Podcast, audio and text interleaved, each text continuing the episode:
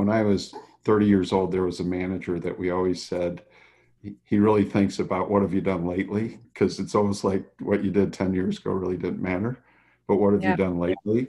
And the joke became he's actually he's so forward focused it's he doesn't even care what you've done lately what are you doing tomorrow? And that's the world we're living in what are you doing tomorrow what are you doing tomorrow? And what i believe is very effective is take a few minutes and look back before you go forward mm. This week on the podcast, we have Jim Immel. He specifically talks about um, why being a middle manager is so valuable, but also some of the things that come with being a middle manager. Um, some of those things might be trying to understand your team, um, trying to really engage your employees, and um, continuing to make relationships, um, but also be a good leader in the process. So we will jump right in. Welcome to the podcast, Jim. I am really excited that you're here today to talk a little bit about what you do and who you are and how you've helped people in the past and the present. Do you want to just give us a brief intro of who you are, what you do, and then what your mission is? Yes, thank you. What I do today is I love to develop those who influence others. How I got here has been a long journey. I came out of uh, college, first job was uh, selling insurance uh, right away and so I was uh, using what I like to call the people skills right away, being able to connect with prospects, clients, and be able to help them meet their goals and objectives. And over the last 40 years, my business has evolved, but it's always been the same. It's been connecting with people and helping them get what they want.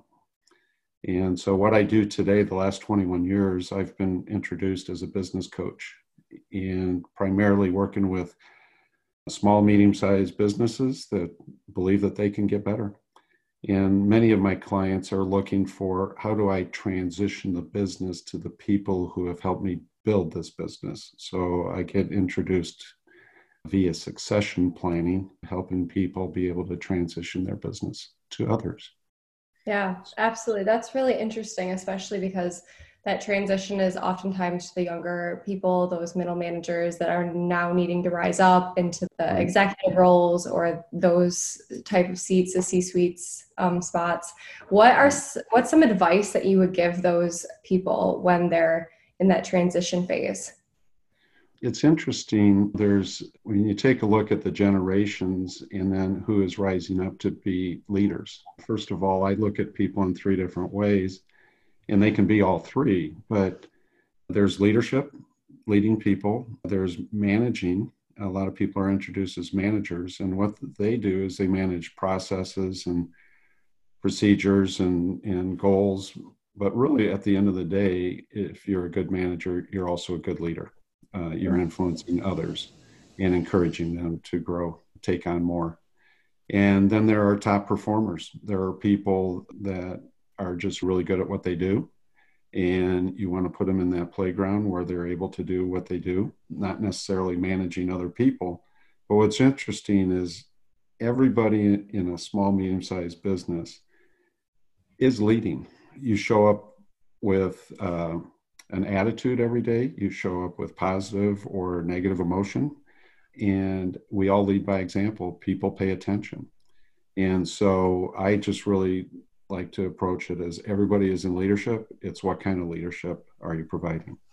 But the managers, what's very interesting in, in my practice today, and I've shared this with other business coaches, I'm in a network with some other people, and I'm calling it the missing generation because 2008, 2009, a lot of people who would be in those upper management positions went to bigger companies and yeah. that's where the security was and I'm calling it the missing generation because it's like the upper 50s are transitioning to the 30, 35 year old, sometimes yeah. 38 year olds. And there's a missing generation, which is a great opportunity for a lot of young people and uh, to work on their uh, skills and leadership abilities. And uh, there's another generation coming up that I've talked to other people about is a lot of people in their 20s and early 30s that are actually providing, I like to call it leadership from within. They're impacting and influencing the company just by their what if we did this? Have we ever thought about this? just the passion that they have as they approach their work. And so Yeah. there are a lot of talented young people when I'm coaching the business owners are saying, Are you paying attention to this person? Yeah, Yeah. absolutely. Absolutely. What is missing in those, I guess you call it the missing generation? Is there something that's missing that we could see in this younger generation that we could help them coach them to? To stair step real quick and jump over a couple steps and, and Yeah. move on up. Yeah, again, I, I have a practice. I'm not coaching a bunch of other coaches. I have a practice. But in my practice, there are a lot of people that have ended up in that they're now 55 or they're now 50 years old and they were in their prime getting ready to step up. And then 2008 2009 came along. And what i'm seeing is that there are a lot of people that are staying safe in those roles. We've always done it this way. No we tried that back 10 years ago. There's a little bit of uh, what i like to call a fixed mindset. There's a book called mindsets by carol dweck which is an awesome book for anybody to read and it talks about the difference between growth and fixed mindsets. And there are honestly there are a lot of people that have that fixed mindset who have found themselves into management roles and they're being safe. Hmm. today the world is changing fast. And there are a lot of creative people innovative people that your business is competing with. And so i really try to encourage my clients that are in leadership and management roles to bring that out get that innovation out let them know that it's okay to strategically go into a new idea. The managers now can help them by asking them questions to develop their critical thinking skills because there's a there's a little bit of a paradox. These people have all this talent but they've grown up with google.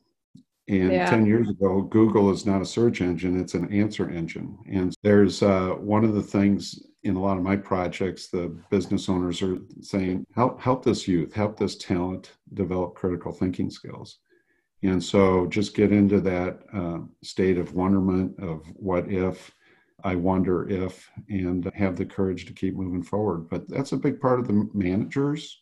You will influence how much of that you get out of people, or you will stifle that type of, of creativity. And what's really interesting is if you don't connect with them, if you don't really know the people you're leading, if you're just more about what are we going to do today and here's the process, boom. If there's a low connection, but there's a high challenge in what they're doing, people can get frustrated. Mm-hmm. And so, it, for the people listening, if you just think about these four quadrants, if you go from low connection to high connection on the horizontal, and then the vertical, if you go to low challenge, high challenge, what we always want is that upper right hand quadrant, which is high connection and high challenge. The top performers want to be engaged, they do not want to be bored. Uh, what happens to a lot of first job people, they get out of college, they get hired, and the, there's a low connection with the manager. Maybe the manager has too many people. Mm-hmm. And then there's a low challenge because they don't have time to really prepare you for giving you a challenge. Mm-hmm. Top performers don't stay in that quadrant. That's the bored. I am bored quadrant. When it's it's you know low connection, low challenge, uh, their resume is getting updated far quicker than they want. But if it's a low connection and a high challenge, that's where frustration comes in. And and then the high connection but a low challenge, they're just they're just going to get bored after a while. They like the connection, they'll stay longer. At the same point in time, how am I advancing? Where am I going? I have these dreams and these goals. And so here in the Midwest, one of the biggest things that I end up coaching the managers is to provide a more of a challenge to people Yeah. Because they're talented and how do you do it and so i don't know if this happens throughout the country but definitely in the midwest many of us grew up saying don't be pushy grandma and mom taught us that and there's a disconnect in the mind of i'm pushing them too much Yeah. really what it's about is the manager many times gets uncomfortable making people uncomfortable. Mm-hmm. Let me ask you a question.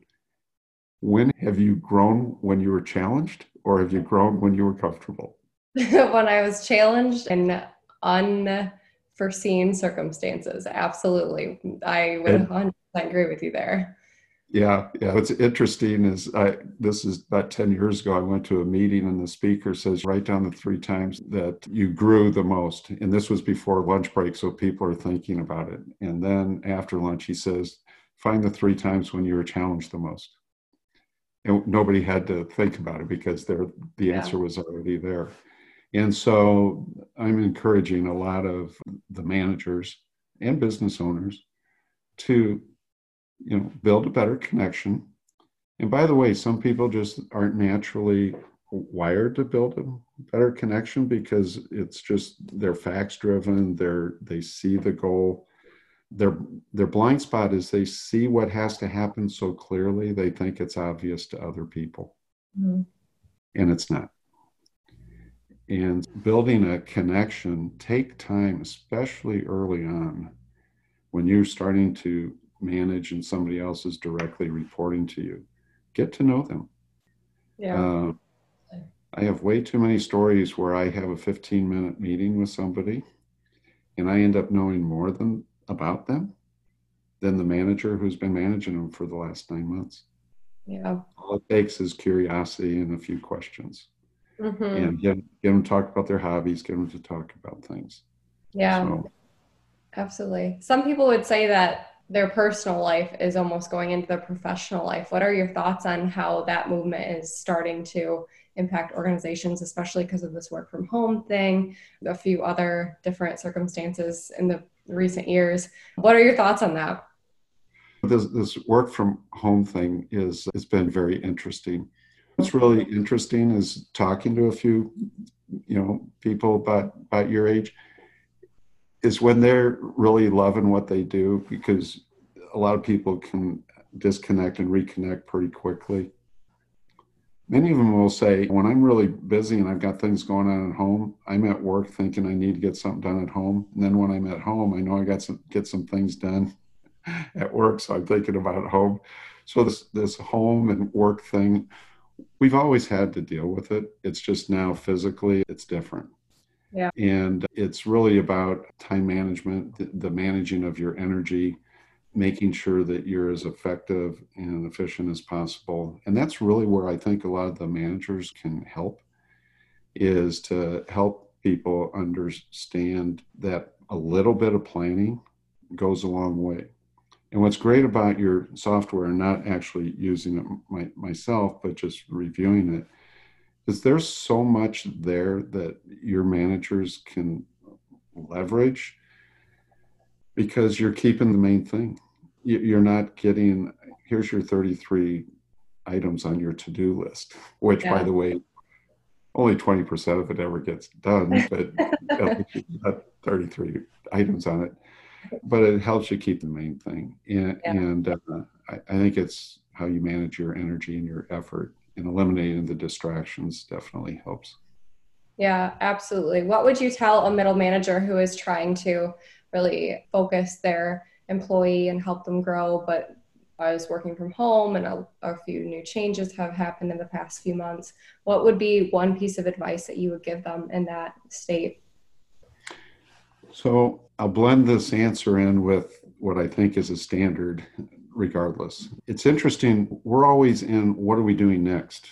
And it's I, when I was 30 years old, there was a manager that we always said he really thinks about what have you done lately because it's almost like what you did 10 years ago really didn't matter but what have yeah. you done lately and the joke became he's actually he's so forward focused it's he doesn't even care what you've done lately what are you doing tomorrow and that's the world we're living in. What are you doing tomorrow? What are you doing tomorrow? And what I believe is very effective is take a few minutes and look back before you go forward. Mm. So, Keerstyn, if I was to ask you, just imagine where you were a year ago, 12 months before COVID. And COVID didn't even exist, it wasn't even on our map. And by the way, weren't those great times? 12 months and you're thinking about where you are.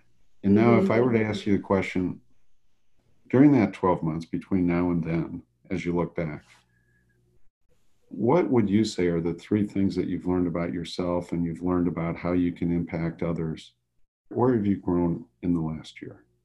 Yeah, absolutely. I've definitely had a job transition. I move a, yeah, I've been in different circumstances that I didn't think I would be in. And I think that's been a big growth perspective. But then, yeah, I, definitely a good way to look back and think about where you have grown. But, and through this COVID thing, that's one of the questions that I've been asking a lot of business owners is who's surprising you? Who's, yeah.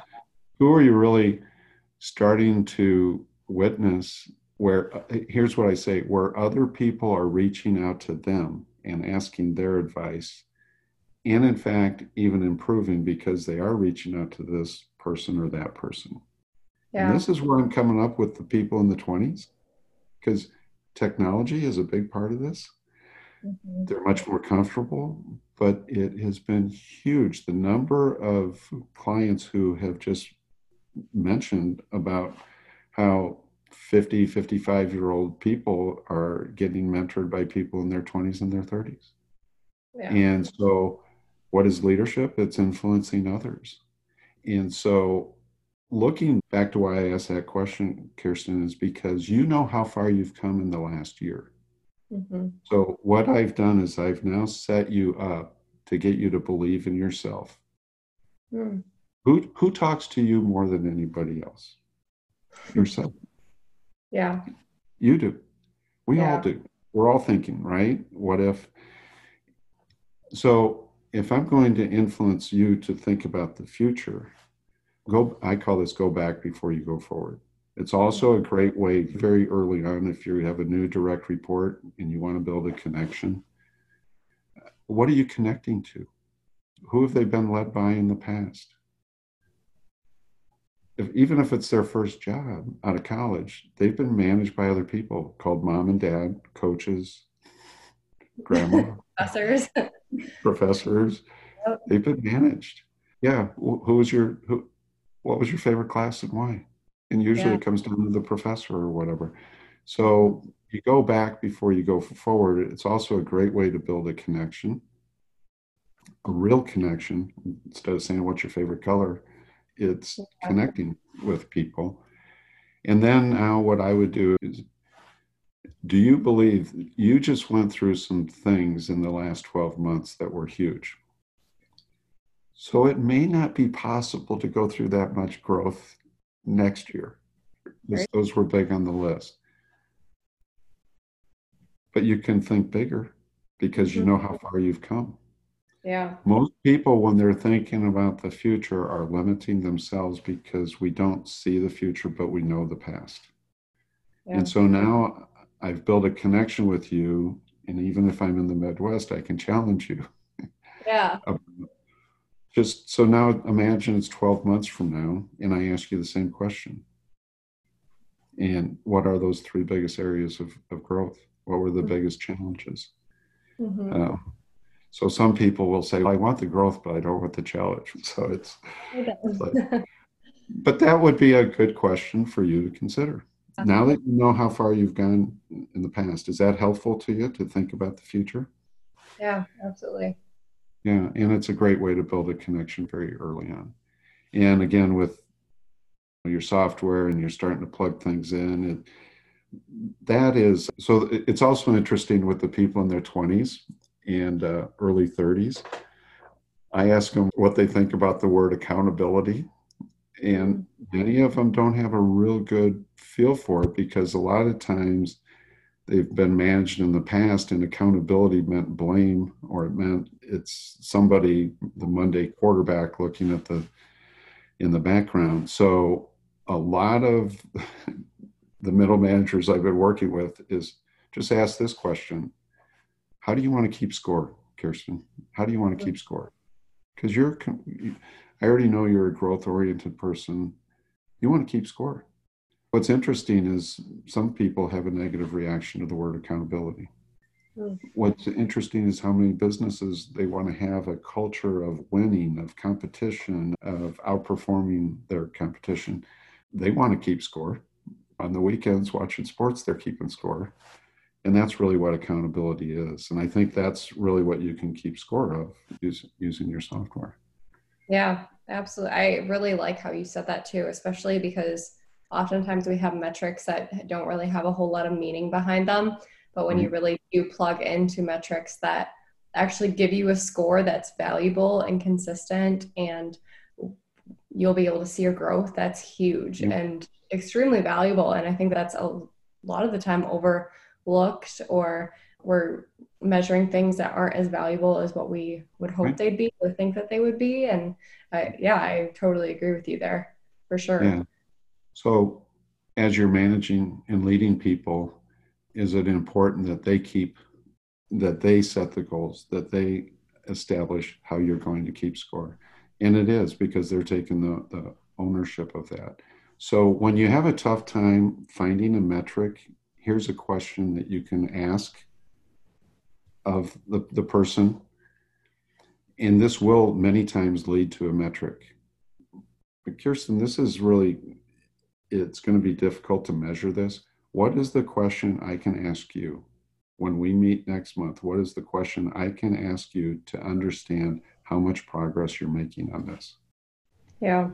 So when I ask you to come up with the question, you're owning it. And many times it actually will lead you to something you can keep score of. Yeah, I like that a lot, especially because it's consistent and they know what's coming and they know what the answer will be, hopefully, by the next month. Cross your fingers. And maybe they don't know the full question or the full answer either but that's an area of growth and coaching your team members. And yeah i really yeah. like that. That's a great idea. Yeah and you can always give them a heads up that i'm looking forward to asking you this question three days from now when we meet and yeah, yeah they, absolutely. they focus on that. The 80-20 rule works in so many areas but that's why those monthly goals 80% of that work on that goal will get done in the last 20% of the days. But if they know how to keep score and they know how to win and they know that's what you're looking for, um, here here's something else that I think your managers could benefit from is when they meet that goal, we can say, "Great, what's next?" Like the guy I was kidding about, "What have you done lately? What are you doing tomorrow?" Yeah. But lean in, show appreciation. But when you show appreciation, if I say thank you, you might forget even later today because look at how much information comes at you every single day. And mm-hmm. so the whirlwind of the day really dilutes that feeling of I've been appreciated because there's always something else going on.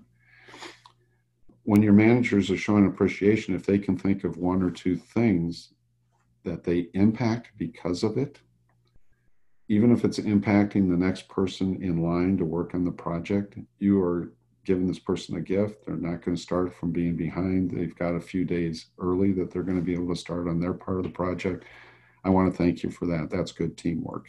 Mm-hmm. You can find the impact, and usually it takes 10, 20 seconds at most to include the impact. Yeah. I love, I love the word impact, by the way, because it's impactful. So yeah. it's, it, it I use that a lot more than it affects this, it affects that. I like to use impact. Yeah, so. absolutely. I would have to agree with you there too. And it makes people feel more valued as well, are thanked on a deeper level. Absolutely. And yeah. appreciated on a deeper level for yeah. sure. And awesome. sometimes if it's a big thing that's obvious to everybody about what the impact is, I think you get a lot of uh, juice out of finding something small Mm-hmm. because now you're paying attention to the small stuff and your people know you're paying attention to the small stuff that yeah. This is going to impact so and so. And you know that person who just completed the project is going well yeah i guess it does. So it doesn't have to be a big thing. In fact i would argue that sometimes the smaller things make a bigger difference. Yeah absolutely. Absolutely i would have to agree with you there as well. Because yeah i think the smaller things make it feel like the bigger things are valuable, but um, those smaller things are just as valuable, if not more valuable, because they really show the hard work and dedication behind um, the big things that have have yeah, outcomes. yeah absolutely. If, go ahead. go ahead. Back to that mindset, the growth mindset versus fixed. Part of what's in that book is a lot of times people who are really smart and, and through high school, people are telling them how smart they are. And then once they get challenged and they get a B plus or a B minus, they're thinking, Am I that smart? Have I reached my limit? The growth mindset is don't talk to people about how smart they are or how great this looks. Talk to them about the effort that they put in.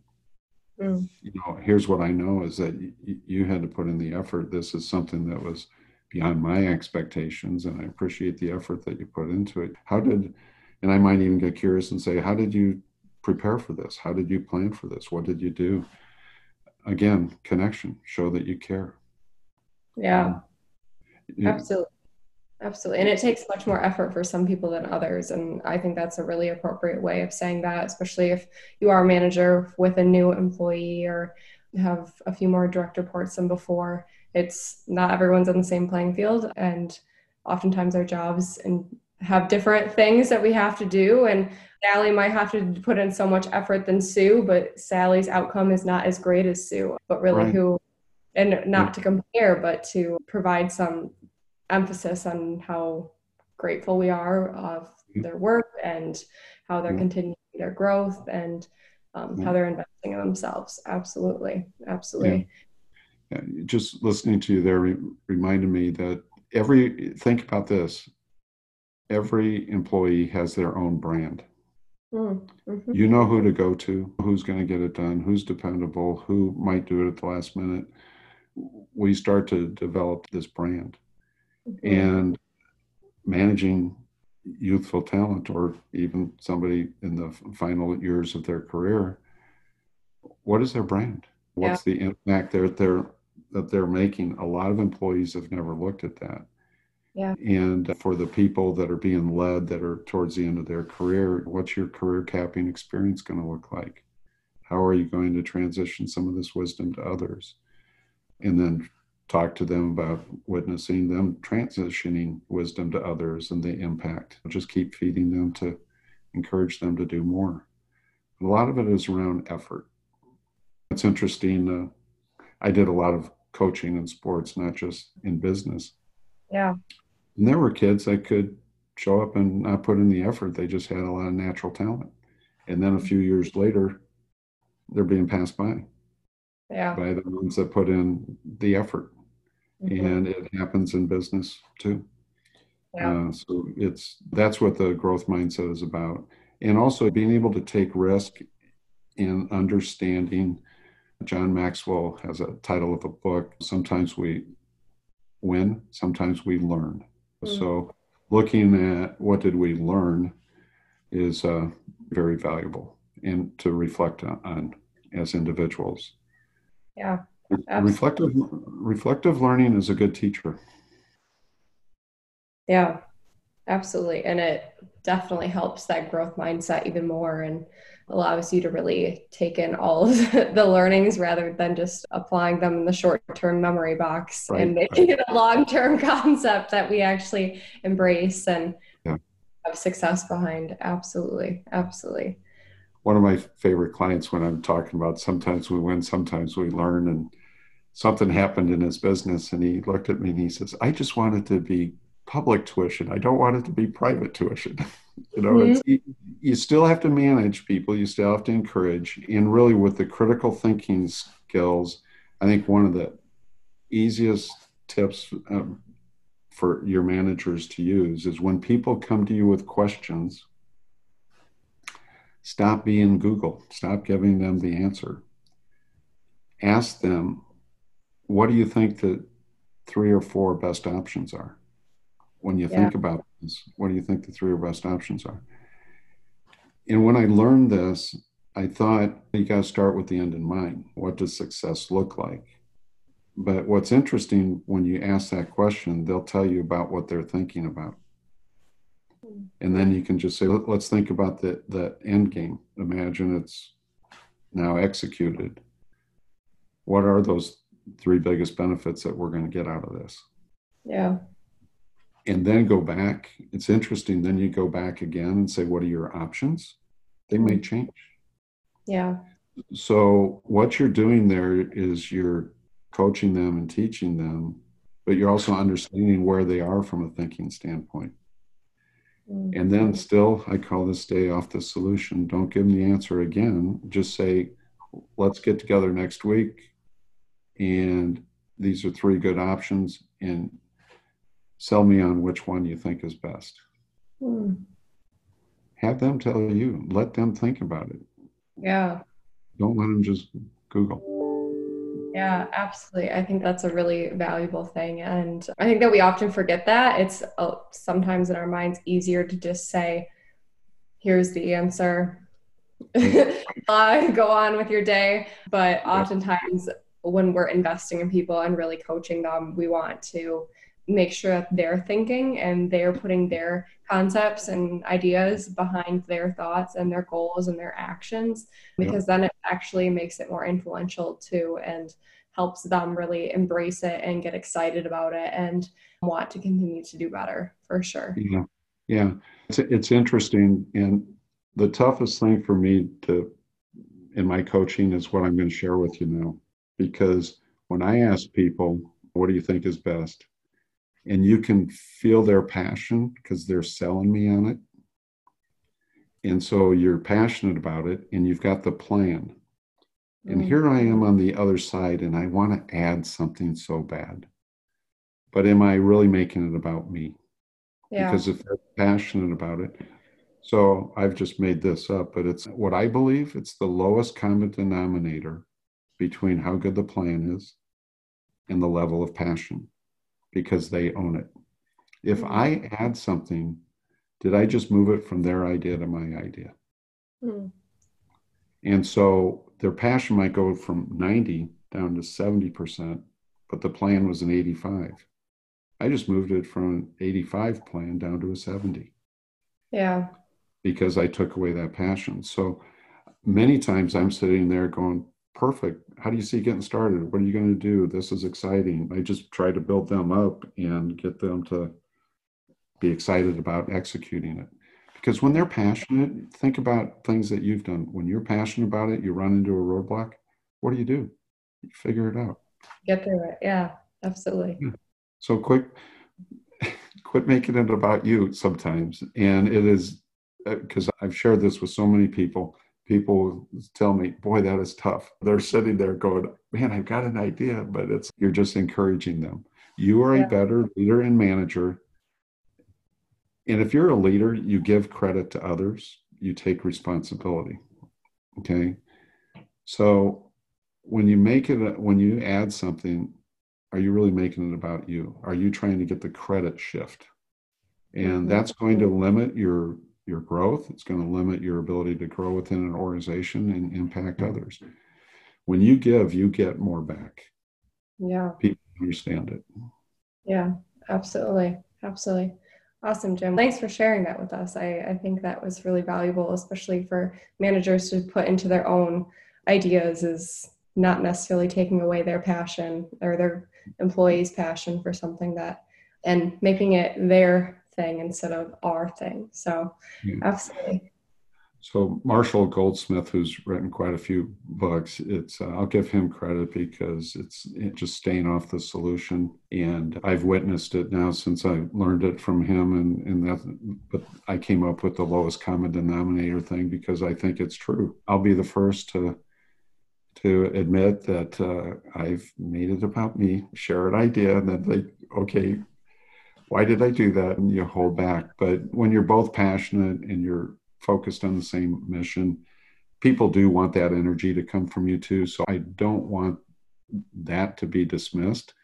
Yeah. But you want you don't want to overrun them with your energy and your passion because it's again the passion paradox you can make people feel like it's about you when you overrun them with your passion so try yeah. to manage that as well absolutely that's, a coaching tip I give a lot of newer, younger managers. Awesome.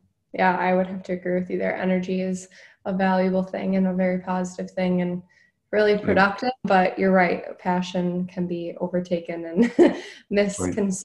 Right. Absolutely. Awesome. Well, thanks for sharing with us, Jim. This has been really awesome. And um, I'm really happy that we got a chance to have a conversation about middle managers and how they can continue to impact others in their organizations. If people want to reach out to you, what is a good where is a good place to do that and how can they do that? Yeah, just email Jim at Immel Associates, all spelled out, Jim at immelassociates.com. Awesome. And sweet. Do you have any advice for middle managers or leaders alike on how to be um, the best leader and manager they can okay. be? So here's one thing I keep in the back of my mind all the time. It, it's a phrase that my dad didn't use often, but I remember him using it. And care should be a verb. Mm. So people should know that you care. They should witness it. And I think some of the tips that I shared with you today is really about caring by not giving them the answers. Yeah. And being able to connect early by asking questions, going deep. What's interesting, one of the people I'm coaching now, when I first met her, she talked about, I'm a little tired today because we had baseball all weekend and it was hot out and, and that type of thing. Mm-hmm. And so, what did I do for the first 15 minutes? Is I got her to talk to me about her kids and the baseball and her husband growing up playing baseball and all sorts of things. But I learned so much about her through that process. Yeah. And immediately, I'm coaching her. What's very interesting is at my age, a lot of times people think there's this big difference between millennials. By the way, I don't believe a lot of what is out there. yeah, if you when you invest some time like i do that is not an issue when you're investing some time up front yeah and they call it the experience uh, bias because i'm not experiencing what they experience just imagine the technology you have now versus when i was your age i was showing off a calculator no it was it was totally different but when you show you care and you connect, boom, there isn't this difference. Absolutely. I, have I've never had a problem with helping coach the youth. Yeah. Never one. So. Absolutely. Awesome. Thank you so much, Jim, for having a conversation today and really helping us learn how to invest in our people and how to invest in ourselves and our passions. Okay. Thank you. Yeah. I appreciate the opportunity, Keerstyn. Yeah, for sure. This podcast is proudly produced by Waypoint. What is Waypoint? Well, if you want to coach your team and not manage them, then Waypoint is worth checking out. Head over to waypointhq.com to learn more or email me directly, mike at waypointhq.com, and I'll demo it for you myself. Thanks for listening.